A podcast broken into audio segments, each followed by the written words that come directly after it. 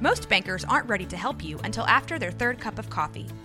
But with Central National Bank's after-hours service, you don't have to wait for the bank lobby to open to get help. You can contact us from 6 to 8:30 in the morning or from 5 to 10 in the evening, and we'll connect you to a real, live, local person who can answer questions and fix problems 7 days a week. Bank different. Bank Central. Central National Bank. Member FDIC. Was 2023 a good year for the Big 12 Conference? We discussed that on today's Big 12 Watch. I am your host, Josh Neighbors, here on Crystal Ball College Football. We are part of the 365 Sports Network. You all can find us wherever you get your podcast and on YouTube as well. Like the video and subscribe to the channel, guys. We are on our way to 13,000 subscribers. Help us get there. A subscription really does help. A like really helps, and as do the comments. Been off this week, so I haven't been great about getting back to those comments, but I will be getting back to them. Just made it back to Little Rock, Arkansas, so glad to be back home. First thing I did was put the bag down. I took some notes when I was on the plane and in between flights about what I wanted to talk about today, so we can get down to business. Follow us on Twitter at NWPod365, at Josh Neighbors _ also, I guess it's called X now, is what we are officially referring to Twitter as.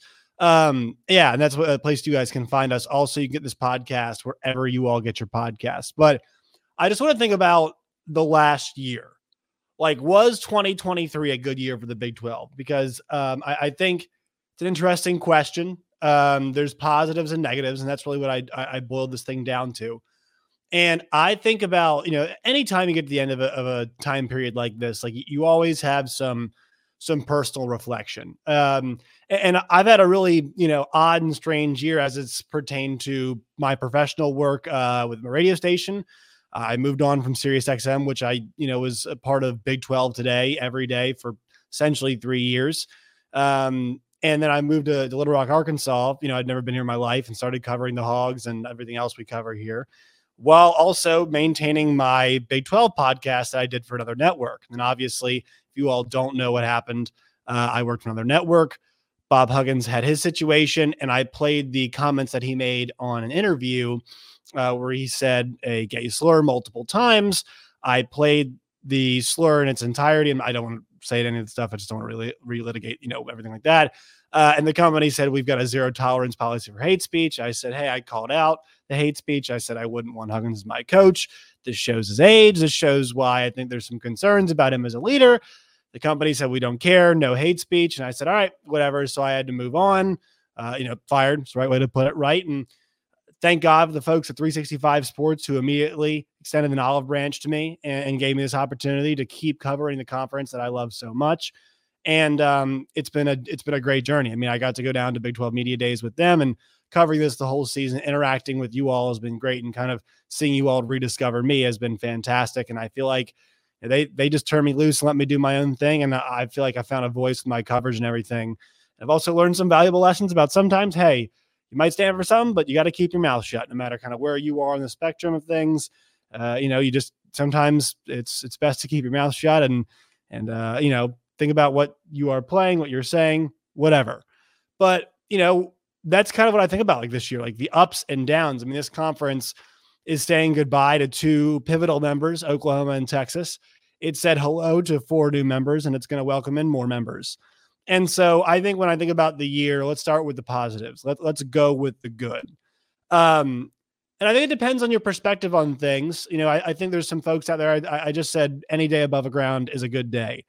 And it's like, well, that's a one way to look at it. We want to get more out of life, and a conference might want to get more out of being a conference. But if you think about the history of the Big 12 Conference and how many times it feels like they've been pushed to the precipice, losing teams like Oklahoma, or losing Missouri and A&M and Colorado and Nebraska, losing Oklahoma and Texas, adding more schools, beating the Pac-12 and adding those schools too.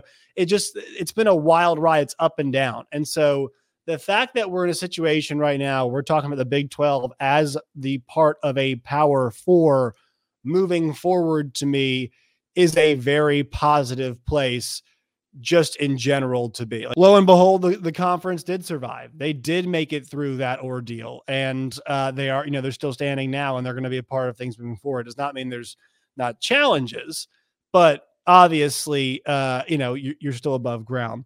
And I will say this too about them. Like, you're part of what is going to be considered a Power Four, especially now that we know a 5+7 model is what is being recommended to the board, the college football board, and most likely going to be approved, right? Is that a 5 conference champions plus 7 at-large bids is what we are most likely going to see moving forward. The Big 12 is essentially going to be guaranteed a team in every single year, a seat at the table, ticket to the dance, whatever metaphor you all want to use. The Big 12 gets to be a part of major college football moving forward.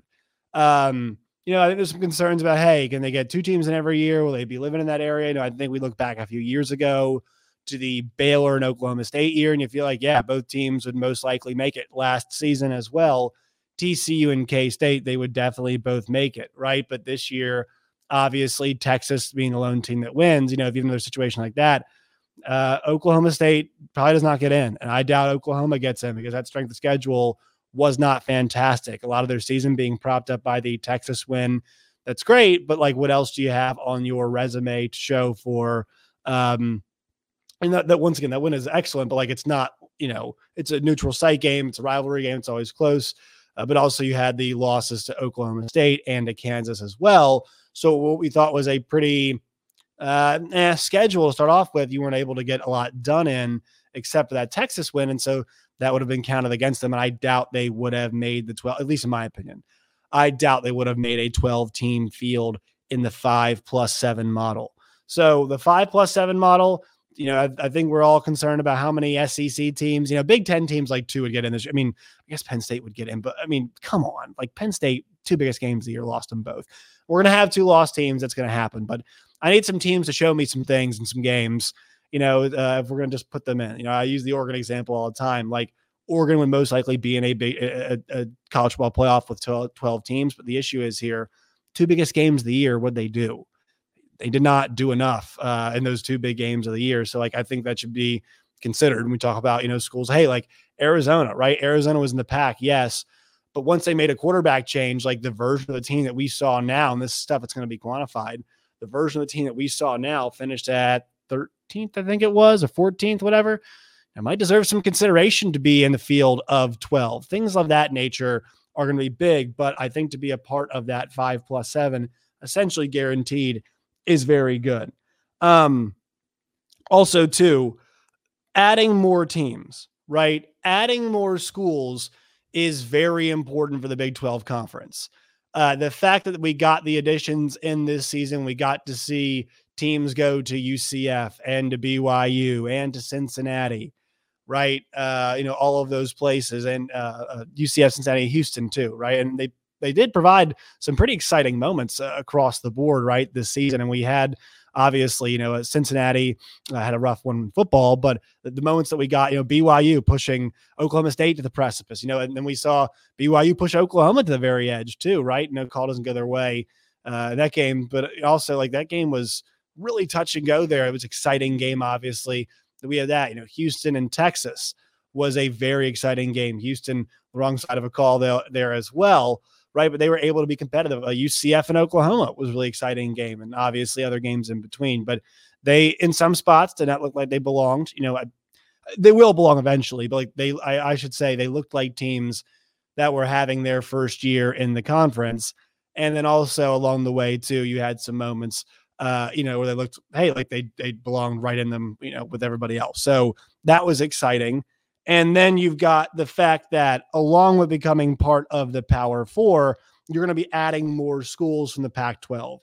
A big conversation, was once the Big 12 stabilized, all right, is it Big 12 versus Pac-12? And the Pac-12 kind of thumbed their nose at the Big 12. And the Big 12 jumped in line for the television deal. And then all of a sudden, the walls began to close in on the Pac-12, and things got a lot more challenging for them.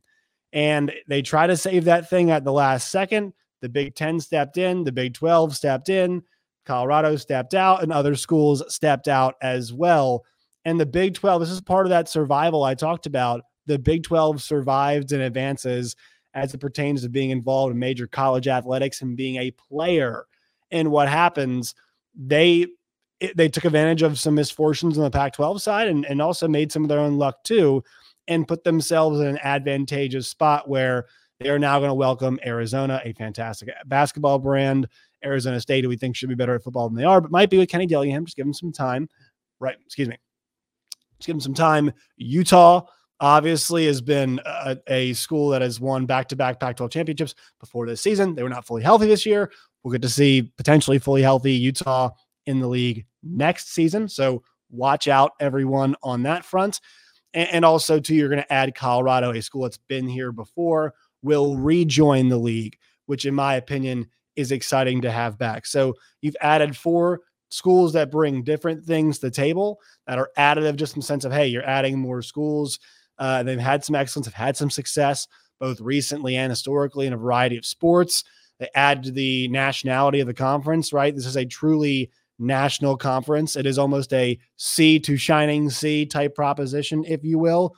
But that is obviously something from a big picture standpoint that is, exciting. And look, I know it was not the team that we necessarily wanted to, but the Big 12 is back in the college football playoff, and as bad of a situation as it is to have OU and Texas leave, there is something positive to be said about getting to reap some of the rewards of having a team in there, about having a team that went through the schedule and looks great because they went through the schedule, and we'll see what they do. But Texas looks like they belong.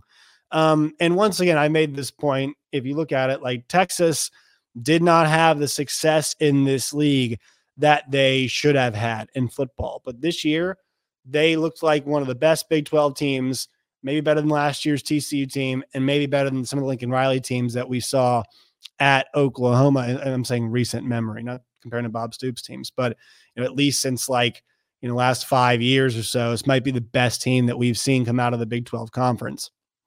And so I think that deserves to get some credit. And it's nice to see a Big 12 team in there. And look, they're going to be an SEC team. They're not right now. It's not an SEC team.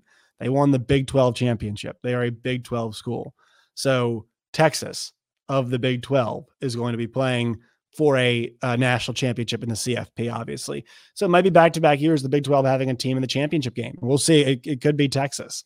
And so I still think in some ways that is positive, because that check will still clear.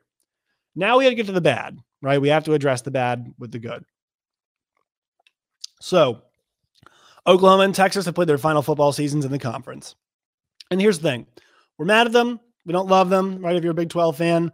But you have to understand, hey, they're being offered a ton of money. So that makes a lot of sense that they would go. And also they've been very additive to the league. It's two massive brands. It's brought that brand recognition. Red River is an awesome game. It's an excellent game. Oklahoma, Texas is a splendid rivalry. And I do hate to see them go. I think at this point we're all like, all right, we want you out of here. We're tired of hearing about you. It's time to go, right? Everything's been signed. We're kind of all looking forward to the future at this point, but we did get to say goodbye to them. And I'm glad we got a Red River Classic one more time as Big 12 schools. So that was nice to see. What was not nice to see, though, was Texas win the Big 12. And mostly it's because of that narrative I talked about. I do not want to be in a world where the narrative is Oklahoma and Texas, they just showed this year why they're a lot better. Like, the recruiting level, yes, Texas, they did, but they recruited well, not this well, but well before, and have not put it together. And last year's team, an 8-win team in the end of the day, right? How good was that actually? So things like that have to be considered. We're talking about those schools and how much respect they deserve for their performances. But Texas, winning the Big 12 after Brett Yormark said all that stuff. Yeah, I'll admit that was not fantastic. You didn't love to see that. Right, but they did win the league. We all have to acknowledge that. I will say this is a negative. No national basketball championship in hoops. You know why? Because the Big 12, and this is a credit to us, them, I should say, as a league. I'm not part of the league, but this is a credit to the Big 12 Conference. The league is so good now. The league is so good that we expect to win a championship every single year, and we should. And we should feel disappointed if a Big 12 team does not cash the check. Now, hey, could UConn end up being a future Big 12 team? Definitely. It's out there. It's a real possibility. But as it sits right now, a Big 12 team did not win the national basketball championship this season. And so, hey, that's a little bit of a loss. Can't win it every single year, but this league, I think, expects to win championships. So, hey, it's good and a bad there as well. I will say TCU's performance in football was difficult because it's a reminder, and K-State to some extent, but it's a reminder that the Big 12 is having a lot of schools go in cycles. And winning takes a long time. Clemsoning was a thing because Clemson just came up short so many times, but it's almost like you have to taste that failure to get to the point where you want to go. And the Big 12 schools have tasted failure, but they've kind of rotated tasting the failure, right? One year it's Texas, or excuse me, one year it's TCU and they beat Michigan. That's great. But you kind of want to see TCU get back to a closer spot or contend for a championship, or at least be in the Big 12 championship game, not miss a bowl game completely. And they're not the only school that's really struggled after a fantastic season. Once again, they didn't win the Big 12 championship, but the teams that have been in the Big 12 championship game over the last four seasons have not necessarily performed great the following season. Oklahoma had a really nice year back in 2021, but Oklahoma State ultimately knocked them out of the Big 12 championship game. Iowa State wasn't great that year either. I think it was a 7-5 season. And then also, the next year, Baylor and Oklahoma State were not that good. I think Baylor finishes 6-7, loses to Air Force. And then also Oklahoma State, they went 7-6. I forgot what it was in the end, right? So not these awesome follow-up seasons. And then you had TCU and K-State follow up their seasons. K-State respectable 8-4, and that's where they live, right? They're 8-14, they can elevate. And then TCU 5-7, just completely flat. So we need more of the sustained success, more of what Utah has showed. Utah had a down year with, albeit backups, but still a down year, 8-win season. We need more of that from the top teams in the league. And then finally, the one thing also too is the gap is widening. And this is not necessarily something the Big 12 can control unless they just go out and start winning everything. So I guess in some ways they can control it, but the Big 12 needs to make sure the brands of their schools increase value, and they need to do it by winning because the gap is widening between the haves and the have-nots. And the thing is that, Indiana and Purdue, and God love you, great schools, but they get to be dragged along. Rutgers gets to be dragged along with some of those big brands, right? That those schools going to be dragged along because of what Michigan, Ohio State, and schools like that bring to conferences. And so other teams get the benefit of being in conferences, with those schools. The Big 12 schools do not have that luxury anymore. They have to make their own luck, make their own path. And so I do think there is some excitement in seeing what will happen in the future, but also we have to acknowledge the gap there is widening. Schools like Texas Tech, though, have responded and are doing their best to make sure that gap does not grow in some places. And it's going to take a lot of investment from the fans, which it's tough. It kind of sucks. That's more on the fans. You wish that, but that's kind of where it always falls, right? And the NIL situation at Texas Tech is great. And also too, Kansas, even Kansas, good example. Hey, they just landed one of their best recruiting classes ever. Is it top 25? No, but are they getting players other folks want? Yeah. And they're knocking down part of their stadium to rebuild the stadium. That's great. It's good to see. Talented players like Avery Johnson, who could be the next big thing, are in this conference. We've got good coaches as well. And a big thing about the coaches is they maintain. There wasn't a single Big 12 job this year that had a coach poached, right? Dana Holgerson left. They replaced him with a guy in Willie Fritz who looks a lot like the guys, not saying physically, but some ways, he might say it does, but Willie Fritz functions like some of the really good coaches in this league. And so that's exciting to see that a new coach has emerged in a situation like that. But the emphasis and the, I'd say Kansas State, what we're seeing there right now, that needs to be, it's kind of a dull spot, specifically speaking about that. That's a really difficult spot to be in, with what's happening in the basketball program and whatnot. And you just hope that it's not signaling to players and to basketball coaches potentially, if Jerome Tang leaves, that there's not an effort and a care there about hoops. So you hope something like that gets rectified. You hope we get more cases of the investment that we're seeing in places like Iowa State, and the investment at Texas Tech, and the investment at KU, investment in the coaches, and all those things. We hope we continue to see that in this league, because that's what this league needs to survive. You survive first, then you get to thriving. And hopefully those new schools as well make the same investment, the ones we just added and the ones that we're going to add. There's some financial issues at some of those schools. But like for West Virginia's sake, like, you know, schools like that matter. That's kind of the story of this conference. Like Oklahoma State's matter, West Virginia's matter. Man, it could have been a really dull, awful year all the way around for West Virginia. And hell yeah, Neil Brown for fighting and keeping things above board and making that happen. But also at the same time, we have to acknowledge, hey, lost a Hall of Fame coach in Bob Huggins. He did not die, but we lost him on the sidelines because of mistakes that he made, right? As his life, as his things go. But yeah, like that's, you know, there are all these small moments in between that happened. Overall, I would say it's a positive year. Like I do take the not just above ground, but hey, the Pac-12 is gone and then the Big 12 is here. And I do think there's a benefit to that. And you are still a part of major college football. If you have success over the next 4 or 5 years, you're a healthy part of the CFP, that television contract next time around when you renegotiate is going to be healthier, I think, a better deal, because guess what? The TV networks will see, well, also number one, there's one less conference. And also the Big 12 once again offers games in every single time slot, Eastern, you know, early, middle of the day, late in the day, nighttime, late at night, after dark. The Big 12 is offerings in all time slots. And they, if they present a quality product, can be once again a really good part of a healthy college football diet. And that's what drives the bus here. So, you know, from a football standpoint, that's the majority of this conversation is right now, you know, an up and down year, but like in terms of the health of the conference overall, ups, downs, but I would say it's pretty positive because everybody else kind of looking around. The Big 12 steadied the ship. And we're looking at a power three right now, really power two plus one, but it's not the Big 12 we're talking about dropping. It's the ACC that could get a kick in the nuts. After the Big 12 survived their kicks in the nuts, we'll see if the ACC can as that court battle begins. All right, that will do it for today's show. We'll talk about Kansas tomorrow. The Jayhawks are playing their bowl game tonight against UNLV. We'll wrap up their season, and we'll have more on the Big 12 as a whole coming up tomorrow. Make sure you all follow us wherever you get your podcast and on YouTube as well, at @JoshNeighbors_ on Twitter, at NWPod365 as well. All right, folks, talk to you tomorrow.